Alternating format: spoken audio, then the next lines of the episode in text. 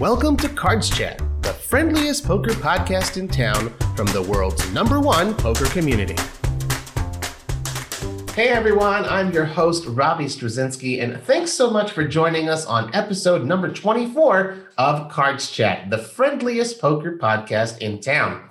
On this episode, we have the pleasure of welcoming Eli Elezra. Ellie is a four time World Series of Poker bracelet winner and has claimed a World Poker Tour title. But despite his millions in tournament winnings, he's far better known for being a high stakes cash game player and TV poker personality over the last three plus decades. Away from the felt, Eli has led a legendary life growing up in Israel and serving in the IDF's Golani Brigade, and has had incredible adventures on fishing boats and driving taxis in Alaska before moving to Las Vegas. A businessman, a family man, and just plain one of the nicest men in the world. I'm honored and proud to call Ellie my friend. Ellie, welcome to the Cards Chat podcast. Oh, thanks for having me. Thanks for Card Chat choosing me. Good. It's good to see you again. Um, well, Ellie, um, you're coming to us from your home in Las Vegas. Um, I know you haven't really left your area so much over the last year. You're being very cautious with the, the pandemic. I imagine that uh, the Bellagio and Aria that they're missing you as much as you're missing their poker rooms. When do you think, more or less, you'll you'll be ready to finally return to the felt? Okay, well, first of all, you're correct. The end of February last year, 2020, I would say the beginning of March, probably the most will be 5th of March was the last time I played Bellagio. And even then, I remember that my kids got mad at me and they said, no, you should be, because I didn't really pay too much attention for it at the beginning. But it's been almost a year now mm. that uh, I haven't been in any of those places and I haven't played. And six months into the pandemic, I remember a few people asked me, you know, even the floor people from Aria and from Bellagio asked me to go and there's games and some people come back. And I said, by the time I'm going to get vaccinated, I will be back. And uh, well, I got good news. I got vaccinated hey, 10 days ago. Wonderful. with Pfizer, and I will be getting my second shot on the 17th on this month. And uh, I believe a week to 10 days later, I will be back on the field. All right. Players beware, the shark is coming. Very nice. Very good. Well, you know, you did used to play five or six times a week. I don't think you can manage an entire year, Ellie, without playing. So, have you been playing online uh, during this time? Yes, I did. I didn't play any of those WSOP or the GG. I just played some kind of private mixed game that we have, mm-hmm. and uh, it's called Kings. And uh, we had, I mean, because it's a mixed games, I loved it. And uh, it's not as much. You're right. I used to play during the World Series of Poker, at least the three months, I would say, from May to the summer, end of summer, maybe seven days a week. Oh, wow. So, and the rest of the year, I play five to six days. It's hard. For me, I love watching people. Mm. I love looking in their eyes. And I love the, the only interaction of sitting with people and doing everything with players in front of you. Playing online, it's completely different. Of course, from the last time I done it was the full tilt until Black Friday, and I did play on full tilt quite a bit. But uh, for me, it was a new one, and I like the idea because our side, the one that we play, you have to play with people you know. Uh-huh. So I'm playing, I'm playing under Eli Elezra and Gus playing under Gus Hansen and Freddie D playing under Freddie. Every one of us playing under his own name, and that's why I love it. It's like I'm sitting in Bellagio. I'm sitting, you know, playing in any place that we just play with the players, and it's huge. Because when I play with the way that we play in old full tilt and stuff, other than the pros, none of us uh, knew who you playing with, and uh, I don't like it. Right. I mean, I kind of like to feel the player that I'm playing with. Right. Of course, I'm an old school player and I'm a gut feeling player, and it's very hard for me to play pot limit on my, even though we're playing at a cup or the no limit, and not, I mean, to try to feel what the other side can I bluff him out of the pair? Can I do this? So overall, without this uh, online mixed game for me, it would be tough. Corona time. Sure. I think that's past my time. Forgot to tell you, I finished Netflix basically. so, right. so that's helped. That's helped a lot. But uh, yeah, I mean, I will. I'm so excited about going back. I heard they're playing a couple mixed game that I really like with the crazy Mike and with this he got he, he took over basically, and we have a few good players to play with JRB and stuff. So I'm excited to do it in about two three weeks. Excellent. That's wonderful. I mean, everyone knows that when you play online, the action is much faster than when it's in person. You get many more hands per hour. Has that affected your game at all? The fact, the speed of the of the play? No, I don't think so. Matter of fact, I'm playing two screens, so hmm. uh, the the number one is like what I used to suggest beginning beginning a poker player, patient. Mm-hmm. And if you don't have a patient also online, you're gonna lose. So it's easy to play. I cannot. I'm old, so I cannot play like some of them playing five, six screen. But I'm playing two screens and when you play two screen, you're patient enough to wait for the right hand and to do the right things. And uh, overall, I'm winner during this pandemic, and that's also good to get a little income to, you know, to make your livelihood. For sure. Um, well, you said you've been playing online. You said you finished Netflix. How else are you keeping busy uh, over this last year? I'm basically walk at least five days a week, sometimes six three of them with my wife and the other three with my kids. I do three, four miles a day. Wow. And that's that's about an hour walk, hour, a little over an hour. I mean, because I I haven't gone to lifetime to my to my gym. I used to go three or four times a week, and I mm-hmm. haven't done that. And when you are 60 years old, you want to keep being in shape. If not, your brain won't functioning. And I need to brain to function function because I want to play poker. Right. it all goes together. It all goes I together. Mean, so basically, this is the only thing I've done. I mean, we were all day here, all families, a little, a little sport, a little uh, poker, a lot of watching TV, but nothing else. Gotcha. Wow. And I, I did have a, a, big move that kept you busy, right? Oh yes. So we moved in November last year. We got we moved from our old house, which was very big, and we moved to smaller house, right, not far from where we live.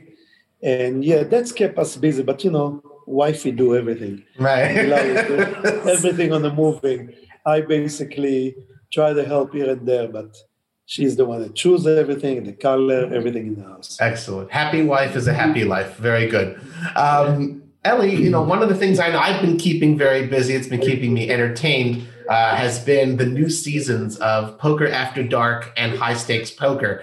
Uh, are you just sitting back and you're just kind of enjoying it like entertainment, or when you watch it, is it really like studying and, and homework and, and, taking notes on these guys because you know you're going to face them at some point? Okay, let me tell the audience first too. I was invited to those shows, especially to the high stakes, because Mori, Mori's ideas was I want to get the old school. I want to get the Doyle Brunson, the Sammy Farha, the Eliezer, Daniel Negreanu It's so important for the, you know, for the shape of the show to show this. This show is the ultimate, and of course, I've been known because the high stakes poker, but because the Corona, I said no, and um, I I haven't watched it. By the way, I oh. I like to usually save all those shows and watch them in two three days everything so i heard that we coming into i believe like almost the end of it. I don't know. Every week you have one. So i have enough to watch and i'm probably going to start watching this week. And yes let me answer yes to what you answer what you asked me. Before during the seventh season i played six season of them in, in high stakes poker. Right. Uh, i did watch and make a lot of notes. Mm. And basically, it was homework for me because, I mean, if you remember, I play we play for tens of thousands of dollars. Yeah, and That's sometimes more. Yeah, sometimes more. And and it was important for me to see the move of the Sammy Farha or Daniel Negreanu, or if it was Gus or Phil Ivey, or mostly Sammy Farha. I remember watching. I mean, um, Tom. Mm-hmm. Tom Dwan make me talk to myself. I mean, during the show and after the show, I always wanted to know what he had, and he's so talented. You know, he's just amazingly uh, good. And I remember that me and Doyle was sitting in a breaks, and we were talking about him, and we were wondering what the heck we don't. I mean, did he discover a new poker? What is he doing? and uh, that's the reason I've been watching right. the run, the runs, and I try to see if I can pick up some stuff on him. So I can tell you, I picked some stuff on Sammy Farha, and then, but I couldn't do anything with the Tom, with his uh, stare, with the. he's just too good, and uh, I guess I've been. Some of the rumor he was doing very well in this High Stakes poker, so I will watch some of those. You know, it's part of the business. Basically, I right. know in the near future or late future, I will watch it. Nice. I mean, I will play. So if I'm going to play, it's good to know, good to run some head hands in your head and to try to see if you get the same situation in a game that you'll be in. Sure. And then also. And by the way, I was invited. I was invited. The Mori told me we're going to film High Stakes for the next season, probably in the next couple of months, maybe May, okay. maybe June. And the, the biggest things I can tell everybody, some of that's gonna be the old school. Nice. It'll be all of the all of us old school, and I'm talking the people that play the sixth season uh-huh. will play, and we let Gabe Kaplan laugh at our faces how old we got. We're talking about 20 years pass by, so Gabe will be able to make some jokes on our looks. Oh, it's good stuff. And I'll tell you, as someone who's watched uh, season eight, uh, you know, it's certainly it, not just it hasn't been disappointing. It's certainly lived up to and even exceeded expectations. And I'm sure you're wow. going to enjoy it when you watch those episodes. Tom Dwan definitely plays a, a big role. I won't reveal too much, but uh, that's how you can find that on PokerGO. Everyone, it's good stuff. Um, well, Eli, you know, talking about studying and taking notes, and over the last few years so many poker players. They've started studying they you know they get in the lab and and they do so much. They put so much time and effort to mastering no limit hold'em. And it's so many people are saying well you know the game is just becoming solved almost. And to me you know someone who enjoys you know mixed games not just hold'em all of that time and effort it seems a lot harder than just you know let's do something else. Let's pivot. Let's let's give mixed games a try and those certainly haven't been solved. You know okay so a few people are playing plo you know pot limit omaha but of course you are a major mixed games aficionado and, and lover. You know you're always the mixed games azeli. You won your bracelets in mixed games. Why do you think that mixed games haven't become more popular? Maybe it's just uh, you know it's too early it's just a matter of time till the mixed game boom? Uh, well i have two answers for that. First of all, we, we let's concentrate on the no limit. I believe that only in the five years, last five years, I I heard like I'm like Doyle, I'm old school. I heard the word solve, you know, the game being solved. And I remember having conversation with Doyle about it. And yes, now when I see when I saw the Doug Doug and Daniel match and and you know I, I'm a admirer of Daniel. I was listening to some of Daniel, uh, you know, blog that he have, and I was following him and all the stuff that he do for poker. And Daniel, for me, is one of the best ambassador out there. And to see that he got embarrassed or call it embarrassed or lose whatever to to Doug, and to see so many people betting on Doug, in a way, it looks like, you know, why? I mean, Daniel is an old school. Daniel wrote a book. Daniel been study and he teach so many people. And I guess it's stuff that I don't know. And uh, if you ask me tomorrow, I will be back. I'm playing No Limit, but I'm playing it on a on my mixed game. It's one of ten games. Or on my uh, on a, if we do uh, one game only, it'll be only on the shows.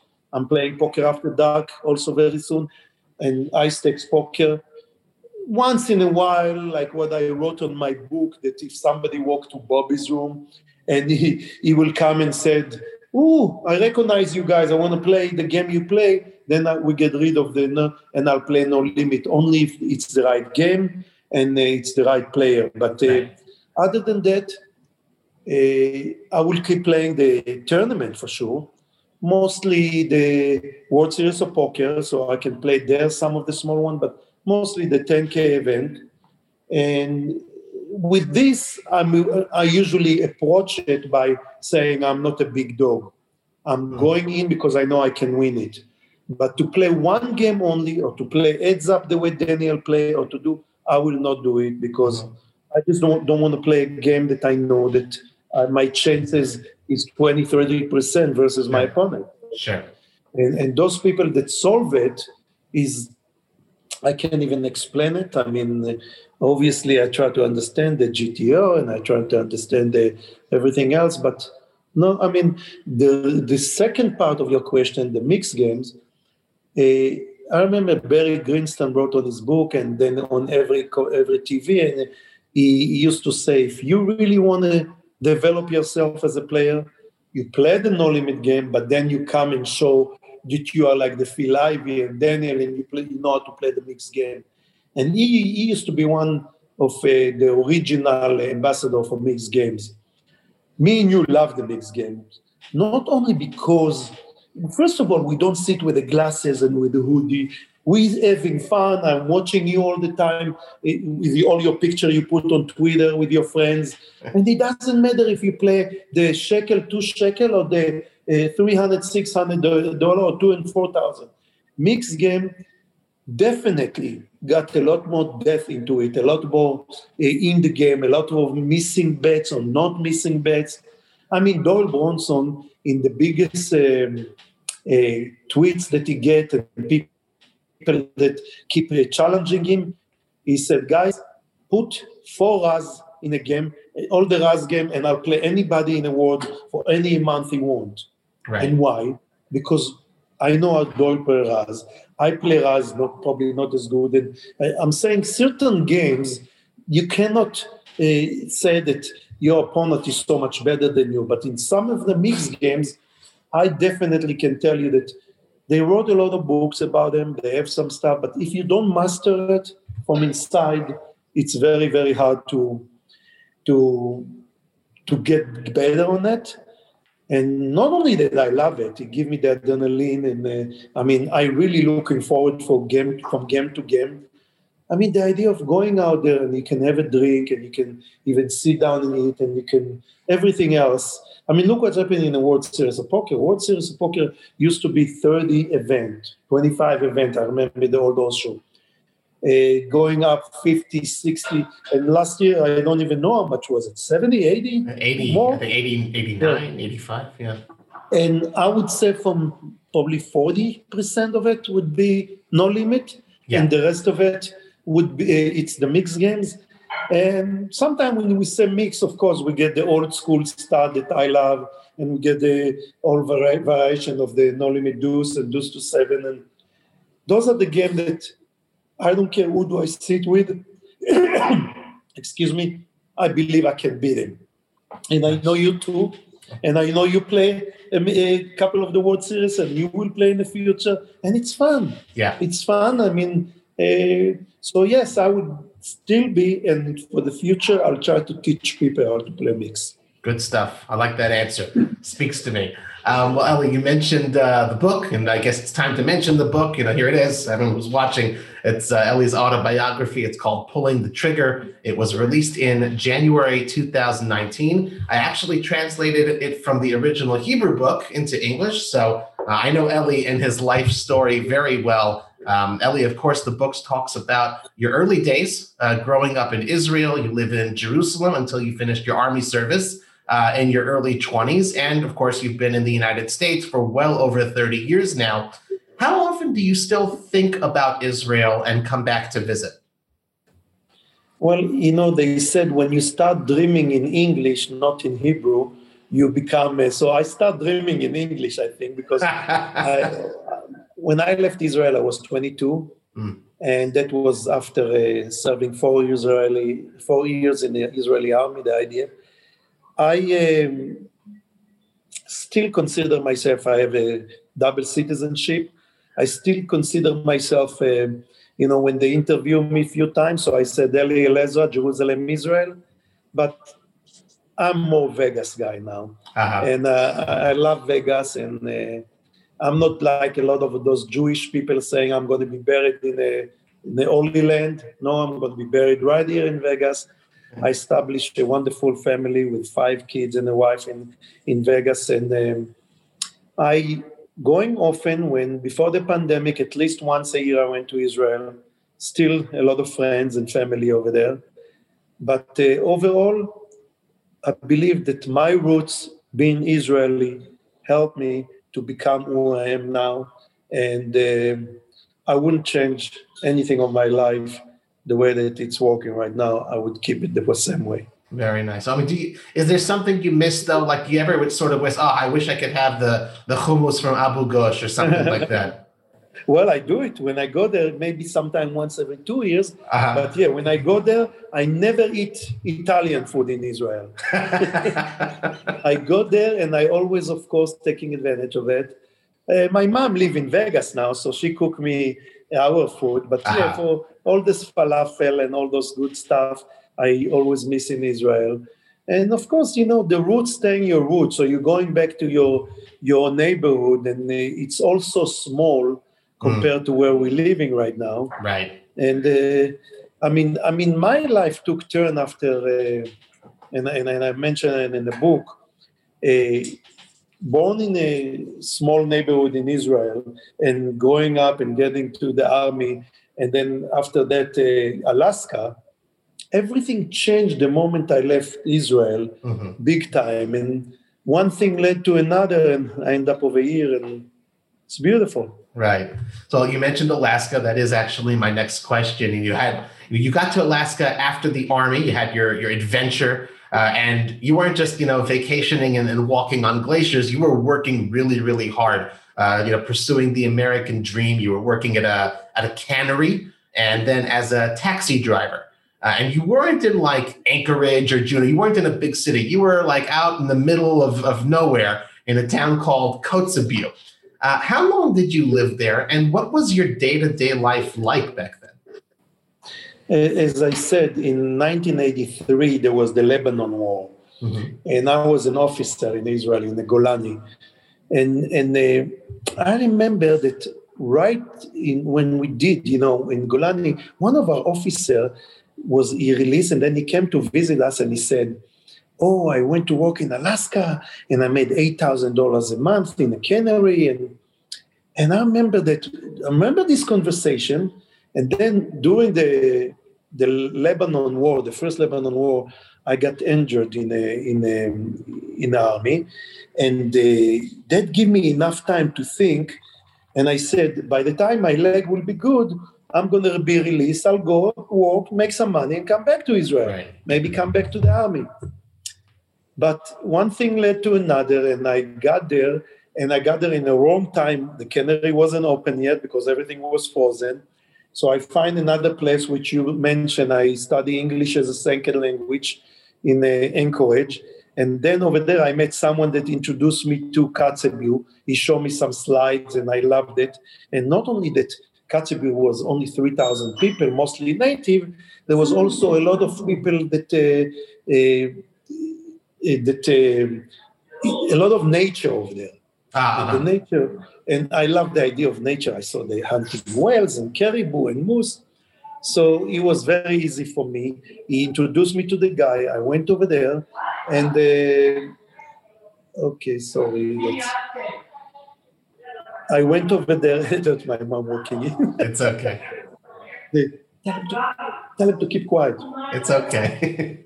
so uh, I went over there, and it was exactly what I thought. It was hunting, and then I started right, driving taxi in a small town named Kotzebue. And because I remember numbers, I remember as a driver. If you tell me name, I tell you his house number. If you tell me his house number, I tell you his name. Wow. It was so fast for me and I made more money than what I thought I can. And then, so overall, I live in Alaska for about four years. Mm. And I go in between. I went to some uh, uh, Far East. I, I, actually put a backpack on me and I went to the Far East and I travel and I uh, uh enjoy myself for about a year. And then I came back to Kotzebue instead of going back to Israel. But uh, yeah, Kotzebue, Alaska was also people re- read my book over there.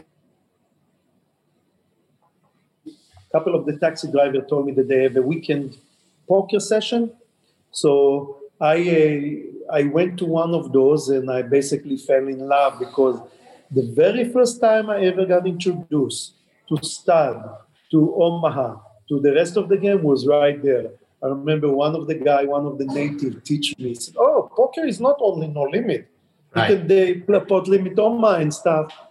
And after the first, second time that we used to play only six to eight hours, the session after that becomes so long. We played two days and day and a half and three days, and I made money. All of a sudden, I realized, wow, there's something I'm doing good. So yeah, that was the beginning of the mixed game in Alaska. I, I, love how you say uh, we played sessions only six to eight hours long. That's, that's, that's wonderful. Um, have you been back to Alaska to visit, like on a cruise or something, since you left? Yes, I did. I went back to my to the Kotzebue. I went there a couple of times, and then I also did a cruise, a Alaska cruise. Nice. But uh, that was only the beginning. I would say right in the 80s, maybe beginning of 90s. Since then, no. I mean, I've been here all the time, and uh, there's uh, right now I don't look. There's no reason for me right now to look other than traveling and enjoying myself. Nice. Well, maybe someday. Uh, I'd like to go well, to Alaska. You know, there's yeah. a lot of places in, in the world you need to explore. Yes. So yeah. exactly. So, so Ellie, we said in the introduction, of course, you know, you've done uh, tremendous work in tournaments. You're mostly known as a cash game player. Uh, and yes, as you said, you know, usually during the, the summer months of the year, you're very busy tournaments at the WSOP. Uh, you've won four bracelets. And I think this is always the most interesting part. Three of those four bracelets came in your 50s, after you turned 50 years old. And I did a little research. Only three players have won more bracelets than uh, than you after turning 50 years old. It's Doyle, Johnny Moss, and Berry Johnston. Actually, all of them won four or more uh, after they turned wow, 50. This is very, this is this is you researched, it, and I didn't know. I didn't know about it until you told me last. I think when I won my last stud bracelet, you told me that and yes, I mean, I'm very proud to be with this company. Yeah. Johnny Chen, Dory, but this is this legend for me, you know? Yeah. Wow. so that's good. And well, very few people can even say, very few people can even say that they've won four. But again, to say that you've won three after the age of 50, I think that's tremendous. Um, and as you mentioned, you're 60 years old now, you just turned 60. Um, I know that there's plenty of people watching or listening to the Cards Chat podcast here who are also 50 years or older. They're playing in the WSOP Seniors event. How do you manage so successfully to compete with the younger players? What is the key? And you say only six to eight hour sessions. What is the key to maintaining that sort of stamina and sitting for so many hours at the tables? It's an amazing question. I uh, I did feel it. I mean, sometimes during my high high uh, when I was playing very high in Bobby's room, you know, with the, I remember looking and my body, I lost weight lately, you know, I sure, lost a lot of weight tell, because yeah. I started doing some exercise. But back then I used to eat the lobster and the steak after midnight. And I used to do everything a poker player not supposed to do, you know, basically never take care about myself. Mm. And I start feeling it. I mean, I remember look, looking at Gus Hansen and Phil Ivey, they were in top shape. I mean, I remember Phil Ivey's own personal trainer, and, uh, and Daniel was in top shape. And I said to myself, there's no reason for me after seven, eight hours to don't play my, you know, A game the way Chip used to say. Mm-hmm. And I did not. I I used to lose money because – I was my body didn't give it to me, and then so the very first things I did is try to not eat late in a table. So because they always told you that in tournament too, when you have the dinner break after the main event, after don't eat too heavy because it's going to affect your game, and it does. If hmm. somebody told me it's not, it's really bullshit. Excuse me. It's it does. It affect your game because you get you're full, you're tired, and you don't think correctly keeping up with all those young kids is because I'm playing my mixed games. And I think that I have advantage of them. Play with me one game, the PLO and stuff, they'll be better. Play with me those eight games, I will be, I will have my edge on either deuce to seven or no limit this or whatever. I'll have, and if you, even you have the 5% edge, even the guy miss a bet on the river when Right. he made the second pair, even the guy, those are huge. People don't understand because this 5% edge in each game add up to be so much and add up the end of the week, the end of the month, the end of the year for you to be a winner and not loser. Yeah. and yeah that's what i need that's what i need to do. Keep, keep uh, my body uh, you know functioning keep doing sport and then keep studying. I love watching the shows. To tell you that i'm a big reader? Probably not. I'm not a big reader on books. I wrote the very first book book i read was a barry Greenstein book because it was less poker and more than and then i, I read lyle book and then i read uh, maybe one of Sklansky book. But then Doyle, in one of his session, come and hand me the his famous book, uh, Super system, right? Super System. And I took it and I didn't look at it. I said, Thank you, Doyle. When I get home, I see what you wrote over there. He said to my best friend, Eli, Elezra, I don't think you should read this book. It might ruin your game. so I remember that's the first time he basically let me know I'm doing a little, some stuff a little different than other people. Mhm. And that's the difference that those people that listening need to understand in solving with the GTO, the, the no limit and the, the no limit hold'em is way different than the mixed games. Mhm. Because the no limit hold'em, yes, you read more and you study more and you do whatever uh, the dark pop people do, yes, you're definitely going to be better. In our game, if you're going to watch a lot, watch people trying to read faces, I think you'll be able to do good, you know, in our games. Even after age 50. That's good stuff. Um, Yeah. and of course, take care of your body. It's important. Um, well, one of the things that being a successful professional poker player allows you to do is travel the world. And of course, play in all these prestigious poker tournaments all over the world. Um, what are some of your favorite places that you've visited? And uh, maybe you can tell us why. Okay, the best place, I mean, the, the most amazing things that I tell people, what poker did to me in my life was basically to see the world. Mm. It's amazing. After I won the 2004, the Mirage, Mirage Poker Showdown, I remember I have so many people contact me from casinos all over Europe. And if it's Aruba, and if, if, if it's uh, in Australia, and if it, and I was traveling. Mhm. Basically, after you win WPT, you thinking World Poker Tour, oh, I can do it again. You think that you can be basically untouchable. But it was fun. So I, I think that if I have to guess, three, four years, five years after that, I was traveling a lot, playing a lot of tournaments. Until I realized, what do I do? If I get knocked out, and yes, you get knocked out a lot of time in the first day, then what do you do all those other days that you need to wait or whatever? And none of all those places had the cash game for me to stay and move Ah. around. Right. So, you know, in the Bahamas, you do have always enough people and enough cash game.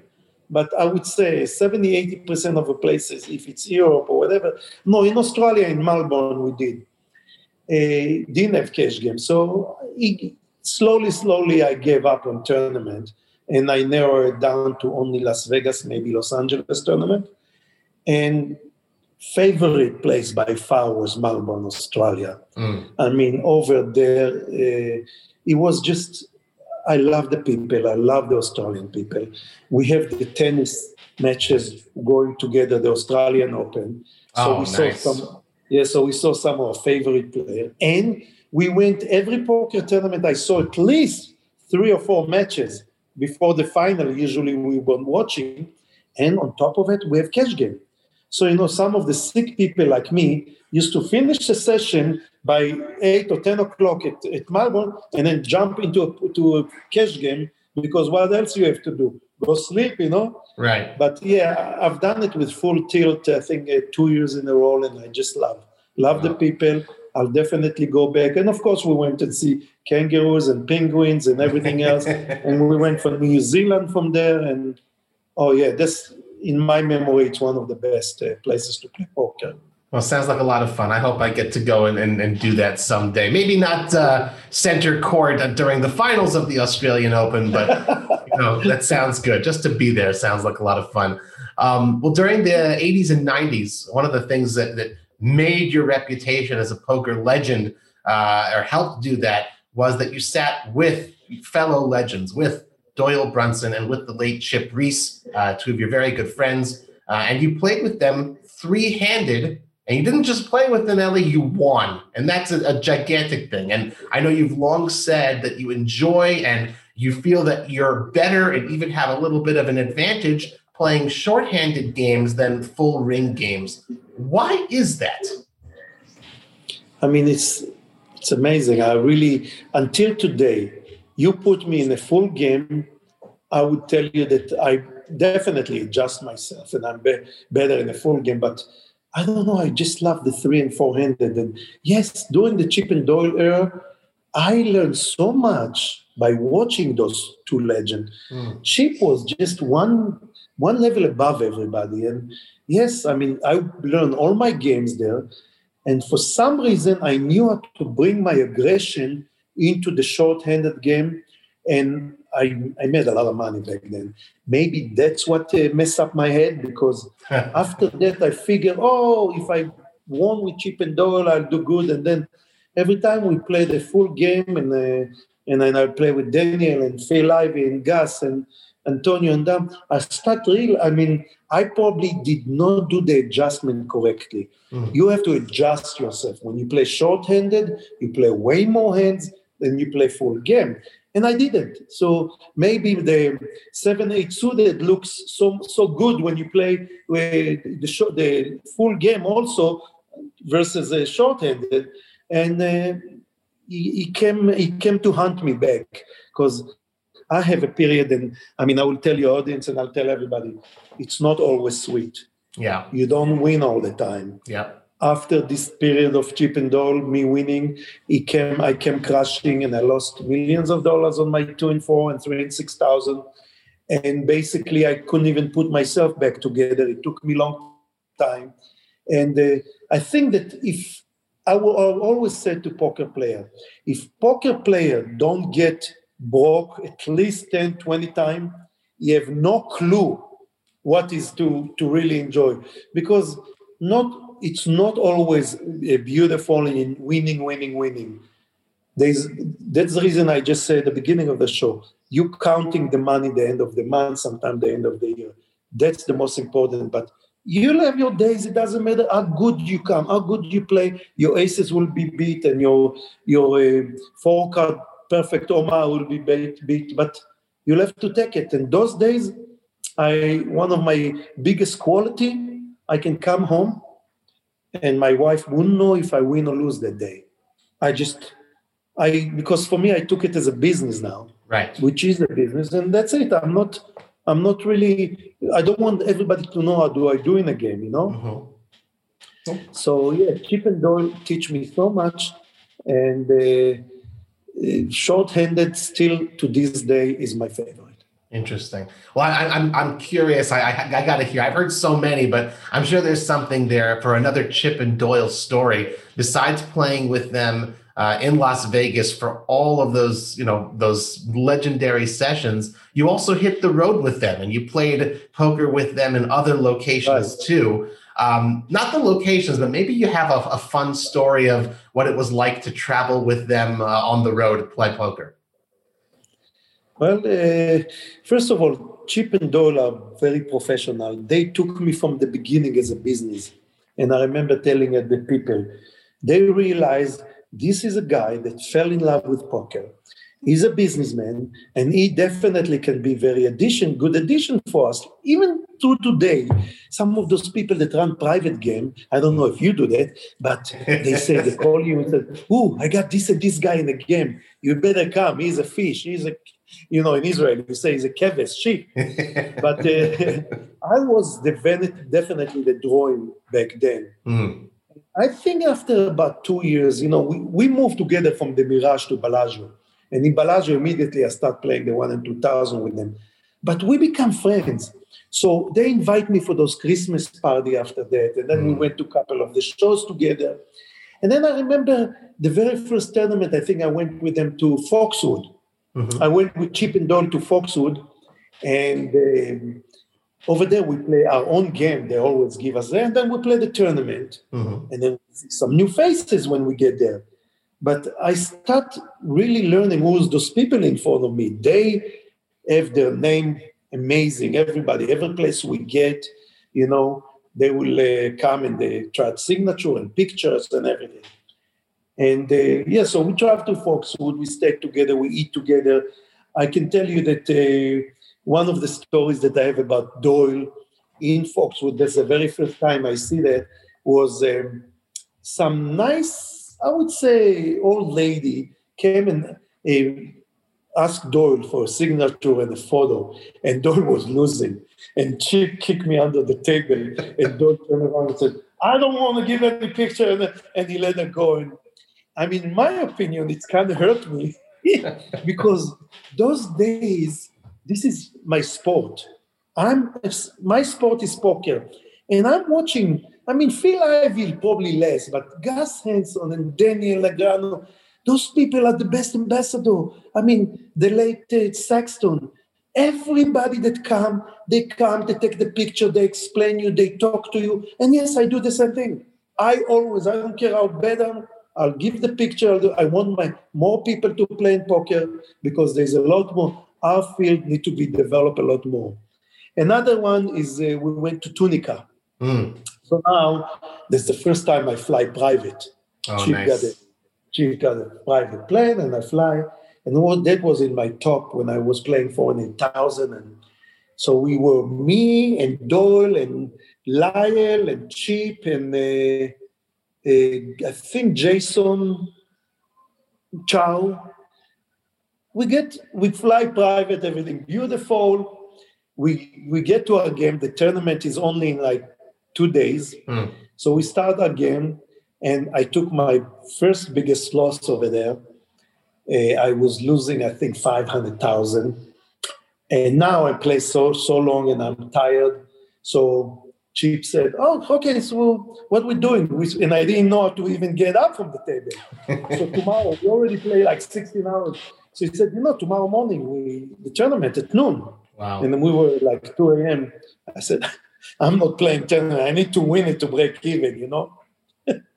but I, I mean, those guys, I learned about them so much when I, you know, I flew with Chip by myself to Reno to play a tournament, and uh, I, I, mean, I knew about Chip's kids and Doyle kids and everybody, their life, or what Doyle went through his life on his health, and yeah, I mean, at the beginning I was part of business, but in the end we become friends, and me and Chip, I mean, Doyle's friends to this day, and still talking about Chip Chip when we're talking in our conversation. I love it. That's beautiful. That's it's. Lo- I love, and I also have this with my home game buddies as well. Not not for the same stakes, but when you just sit at the table for so many years, so many sessions with the same people, they really do become your friends. Uh, and I'm sure that's something that resonates with our audience as well. Well, um, you even saw that in the last uh, Hall of Fame uh, nomination.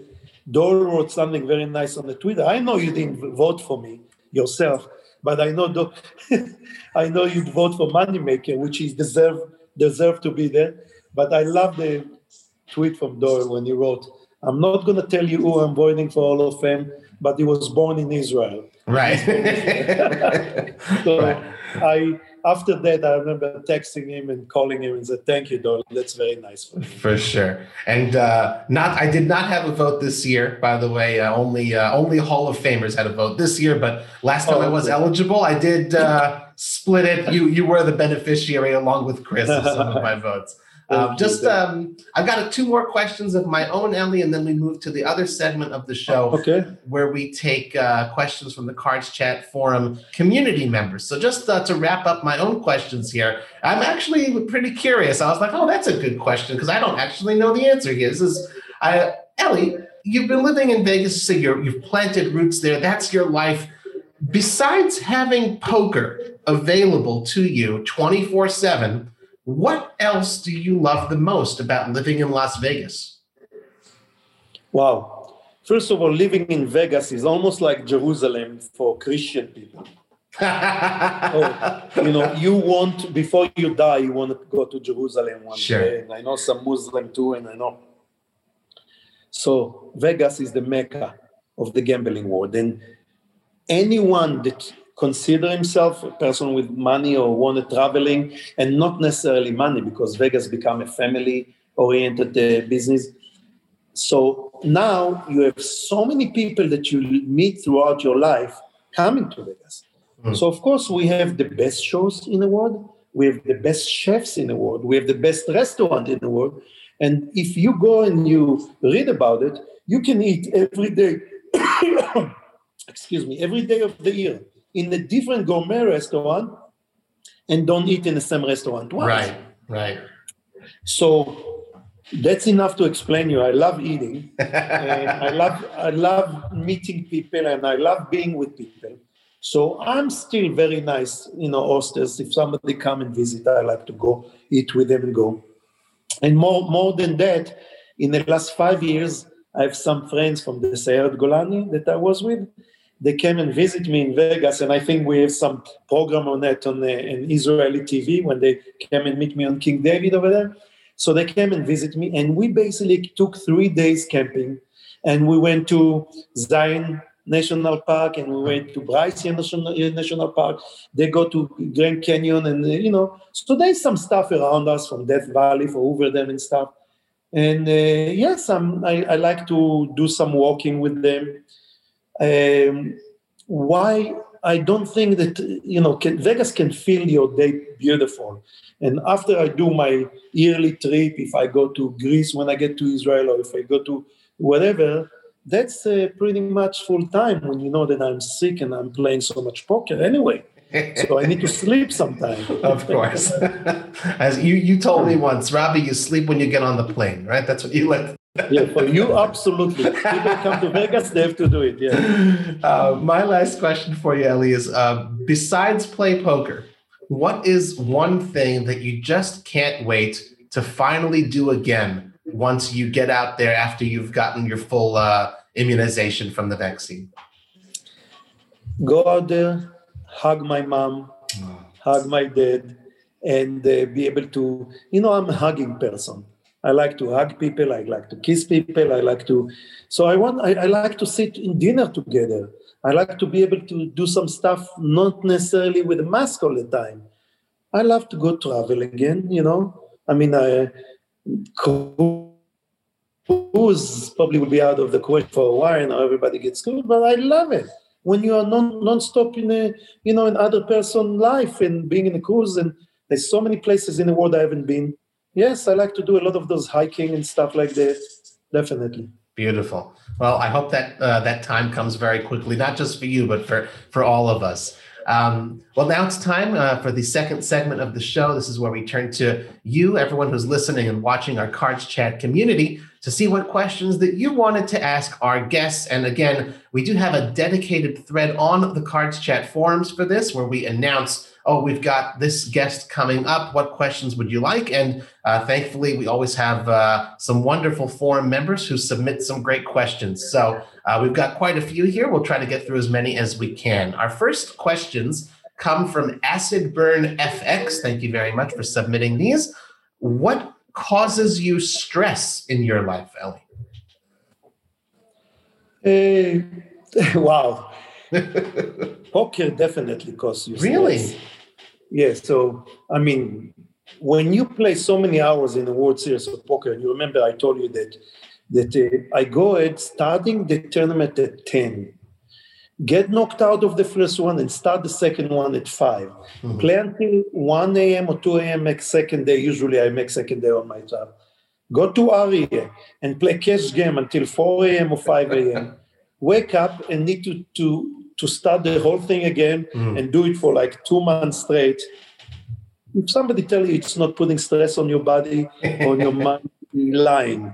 But you need to know how to adjust yourself. So yeah, that's stress. And of course, uh, you know, if something, your family member or somebody around you don't feel well or don't succeed in something, or your kids that in college now, you know, those are definitely stress, and those are the most important in life. That's coming before poker and Of before course. anything else. Of course.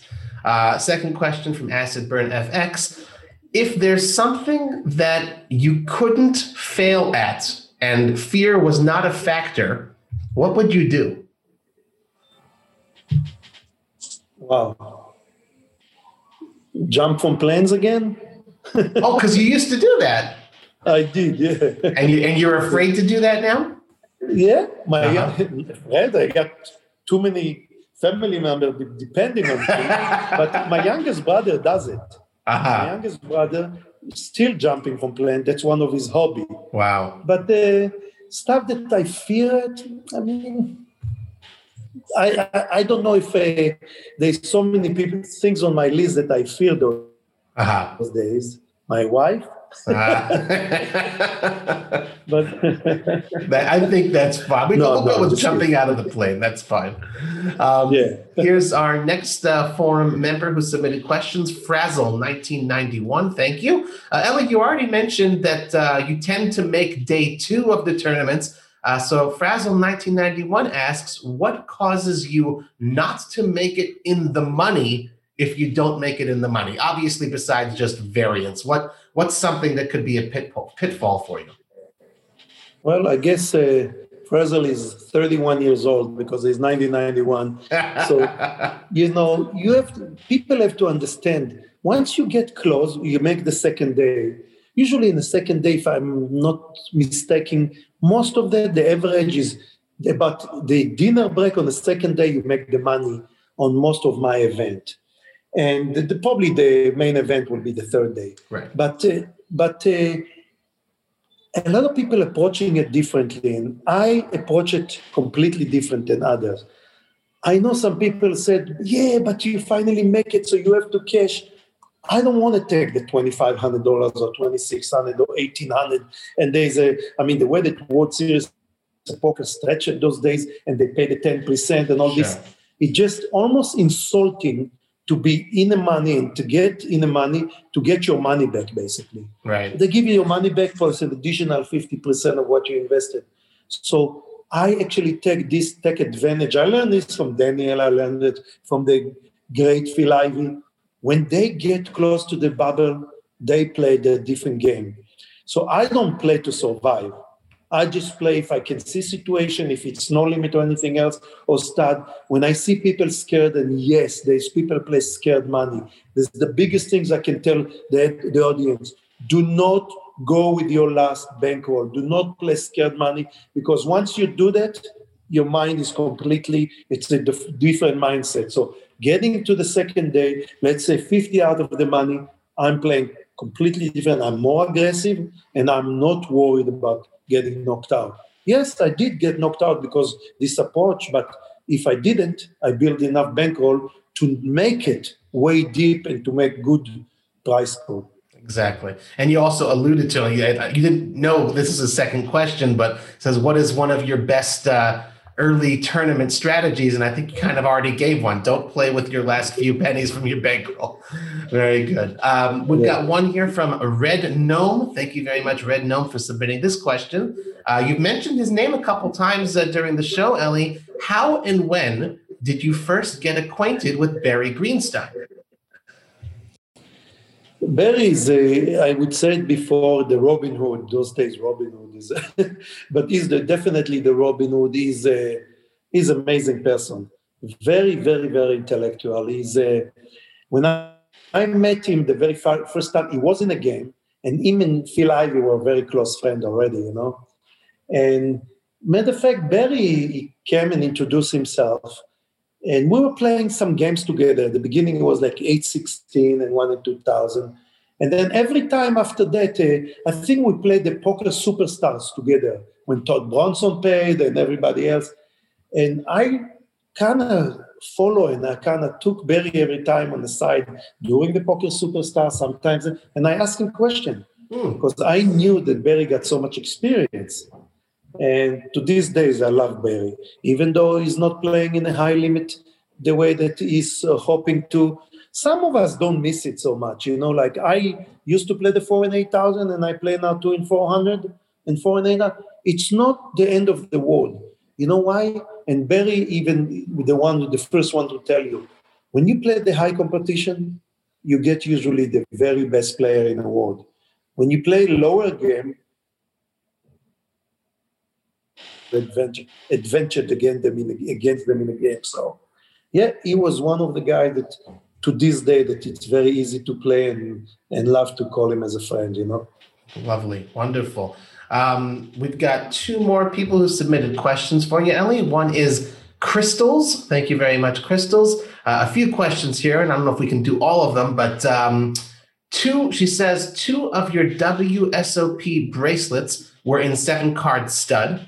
Uh, given how much this has dropped off in popularity, do you ever see this variant, seven card stud, dying off? Oh, Amazing question.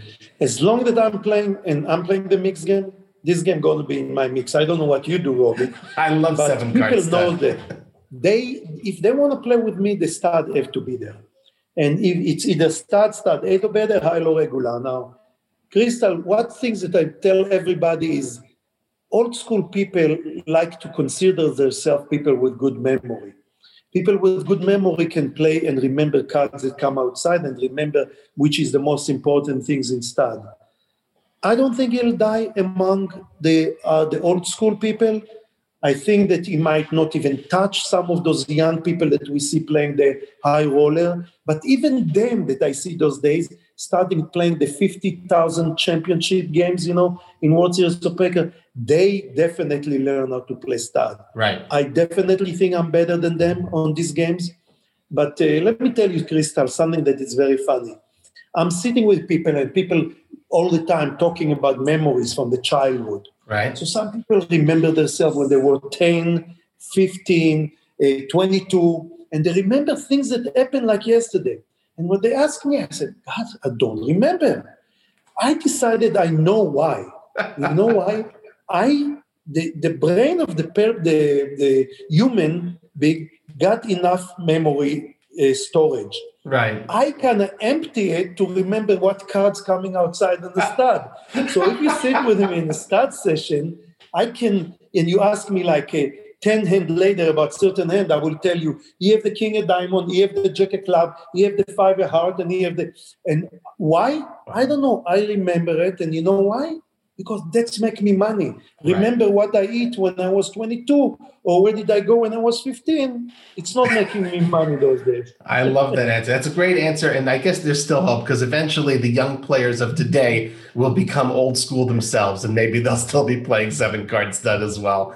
Um, one more. Do you have stud in your game, by the way? Absolutely. I'll tell you, just I'll, I'll give this away here. Uh, in my home game, when I call seven card stud eight, I have to say the whole name because everyone always asks me which one, which say seven card stud, eight or better, high, low. That's what I always say. I said the whole thing. I love it. Right. So they started nicknaming it Robbie number one. They call it it's Robbie's game. doesn't mean I always win in the game, but I like calling the game during our dealer's choice. Okay, so, so let's tell your wife right now this year you're coming to play in World Series of Poker, the seven card stud, the one that I won. The 2000 one, the $1,500 one. Well, one maybe one day we'll play each other heads up for the bracelet, Ellie, and then we'll see. and then we'll see. Well, thank you. Um, our final uh, forum member to submit questions here is Shells. Shells has always been really great over the last many episodes at submitting questions. So thank you very much, Shells. Um, Ellie, do any other members of your family play poker? Oh, that's a very good question because I've been asked by my doctor that I'm working with him. Oh. No, none of them. That's amazing. My, well, actually, I'm sorry, sorry. My wife started playing in the last four or five years. Okay. Because we've been going to poker a lot. And then she started uh, learning how to play limit hold'em and she loved it.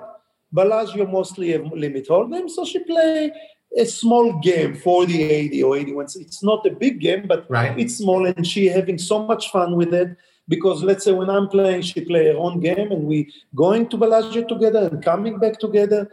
But uh, that's only in the last four years. The, none of my kids have, like the oldest boy, the youngest one, Maya and Ryan, can of Ryan understand and he see me playing online, and he really I can tell that he can be good player. Maya just starting because she's 19, but uh, she's not playing obviously. But right. the oldest one never ever took any interest of playing poker or interesting. nothing. Yeah, interesting. Um, two more here from Shells, and then we wrap it up. Um, it's funny because she asked the question here that I remember asking you before, so I'm going to tweak it a little bit.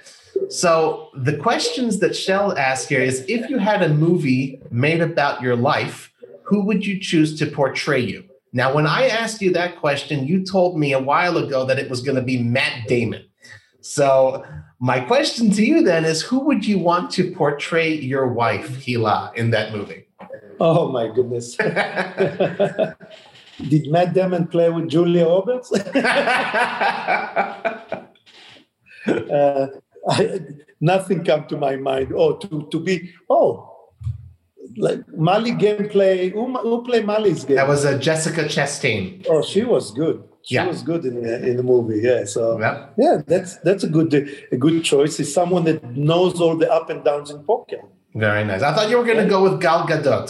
I really thought Gal, that's. Oh, yeah. She's she's too pretty to play movies. She need to kill a lot of people on the way. Right. and uh, our final question for you, Ellie. You have won multiple WSOP bracelets. You've got your WPT championship. You've sat at all the biggest high stake tables in the world. Is there anything more that you hope to achieve or accomplish in the game of poker? I want to meet more wonderful people the way I met all over uh, in all these worlds, uh, in all those years in poker. I uh, start playing uh, with a very good friend now. You know, Mark Gregorich introduced me to um, uh, Martin and Carol Schaefer. So I start playing a little golf with them. I'm very bad, but they love poker too. And uh, people like that is what causing me to enjoy this game so much and want to play it so much. And you know what? Something else. I did it three times over 50 one time before 50. So now I'm over 60 and I'm taking this stage, guys, that I'm telling you, the stage of Robbie. Robbie, for me, it's not only a translator of my book. Robbie is my marketing man. Every time I need to ask something, if it's about player of somebody in the industry, Robbie is the best guy for me to do it. Sometimes, you know, my English is still, you can hear, I still have the accent and everything, and Robbie helping me so much. So I'm using this stage to let you know over 60 another bracelet coming i don't know if it'll be stud but yes i love those things a lot of people said are you out of your mind so many good cash game in bellagio and bobby's room in aria the old Ivey's room why are you playing in world series of poker in rio rio is so shitty i said because I don't know, it's inside me. only people that make it to final tables and have the feeling, the adrenaline that going inside, the, the idea that you want to beat your opponent. Say, yes, I'm going for the fifth one. I love it. Wonderful. And that's that's a great note on which to end off. Thank you everyone for sending in your questions to Eli Elezra. And of course, another friendly reminder to everyone in the Cards Chat community. We'd love to see you submit your questions for our future podcast guests. There is a dedicated thread for it on the forums. And please be sure to give us a good review on iTunes and spread the word via your social media channels if you'd like the show. And of course, you know, I don't usually do this, but you know, we've got a book here. If you want to learn even more about Ellie's life and poker career, his autobiography is Pulling the Trigger, and you can buy the book on Amazon. Uh, Eli, before we go, anything else you'd like to share? Well, just telling Card Chat, thank you, thank you for having me, and thank you, thank you very much for doing it for our industry. Thank you because poker player love it and we need it. Good stuff. Good luck. Good luck.